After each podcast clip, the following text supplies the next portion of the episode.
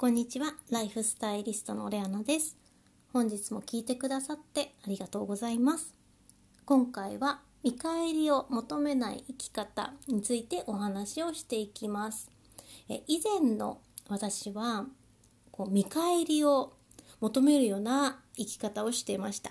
例えば A さんに何かをしてあげたら A さんから何かお返し、物でもいいんですけれども行動でもいいんですが、何かをしてもらうということを頭の隅で考えながら行動していたんですね。で、これ何が起こるかというと、自分がやってあげたのにお返しがもらえないっていうと、勝手に不満な気持ちが出てきます。 A さんからしたらもちろん自分が A さんが頼んできてやってあげたっていうのであれば、お返しっていうのはもしかしたらしてくれるかもしれないですけれども、例えばこちら側から勝手にやったことに関しては別に A さんは求めていないのでお返しをする必要がないんですよね。お返しする必要があると思っていないと思います。で、これ自分が見返りを求めて行動していくとどんどん不満がたまって、その不満がたまったことで自分に不満に思えるようなことがどんどん増えてきます。これって辛いですよね。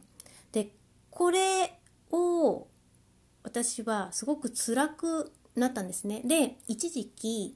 例えば A さんに何かしてもらえないんだったらもう A さんには何もしないっていう感じになってたんですけど、これって自分の勝手な感情で気持ちで動いてただけなので A さんからしたら全く関係のないことです。なのでもう本当に、人間関係としては崩れていきますよね。で、私はそれに、気づけて、でもう見返りを求める生き方というのは自分にとっていいことが何一つないということに気がついてから、見返りを求めるではなく、何かを与える、何かをあげる、してあげるではなくて、何かしてあげたい、何かしたい、そういう気持ちで、行動するようになったんですね。例えばですけども、お仕事であればお金が欲しくて行動するのと、お金ではなくただただ自分がやりたいだけで行動するのでは結果が変わってきます。要はお金のために行動していると、もらえるお金分だけでいいやという行動になってしまうので、自分が持っている才能が伸びなかったり、もしかしたら昇給のチャンスがある仕事をもらえるかもしれなかったのに、そういったものがもらえなくなってしまうことがあります。で、反対にただただ自分がやりたいことだけをやっている、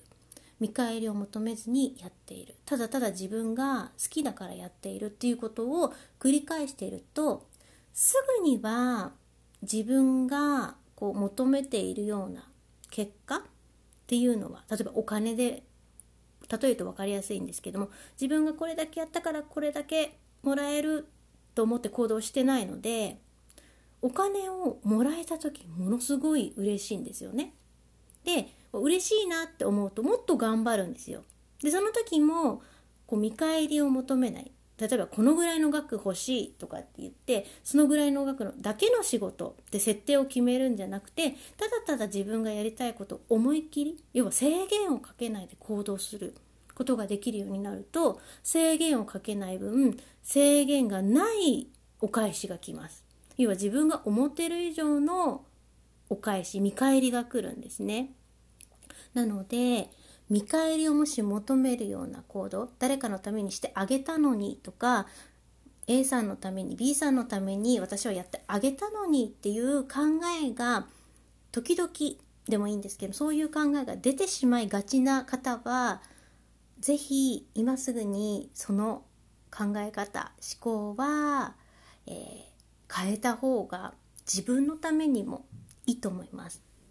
そうすると見返りを求めなくなる行動をしていると気持ちがすごい楽になってくるんですね。そうすると行動に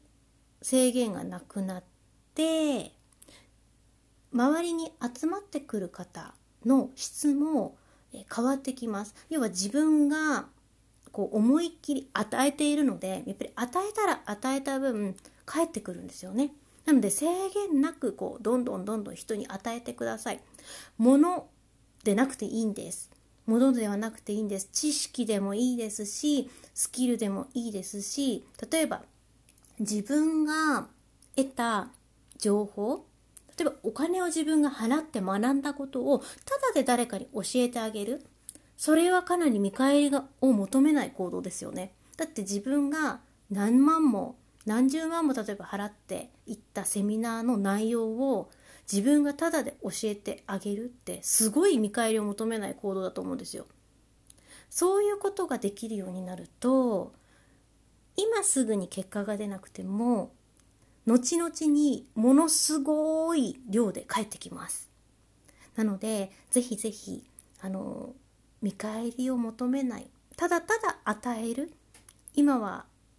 見えなくても結果が見えなくてもただただ与えるっていうことをぜひやってみてください。ただ自分が苦しくなるような与え方、お金がないのにお金を与えるっていうのは話が違いますので、今自分ができる精一杯のもので、お金をかける必要はないので、今自分ができる持ってる知識、スキル、そういったものを精一杯、例えば後輩の子に自分のスキルを思いっきり教えてあげるとか、それして成長してもらう、それだけでもかなり自分にとっては結果としては大きな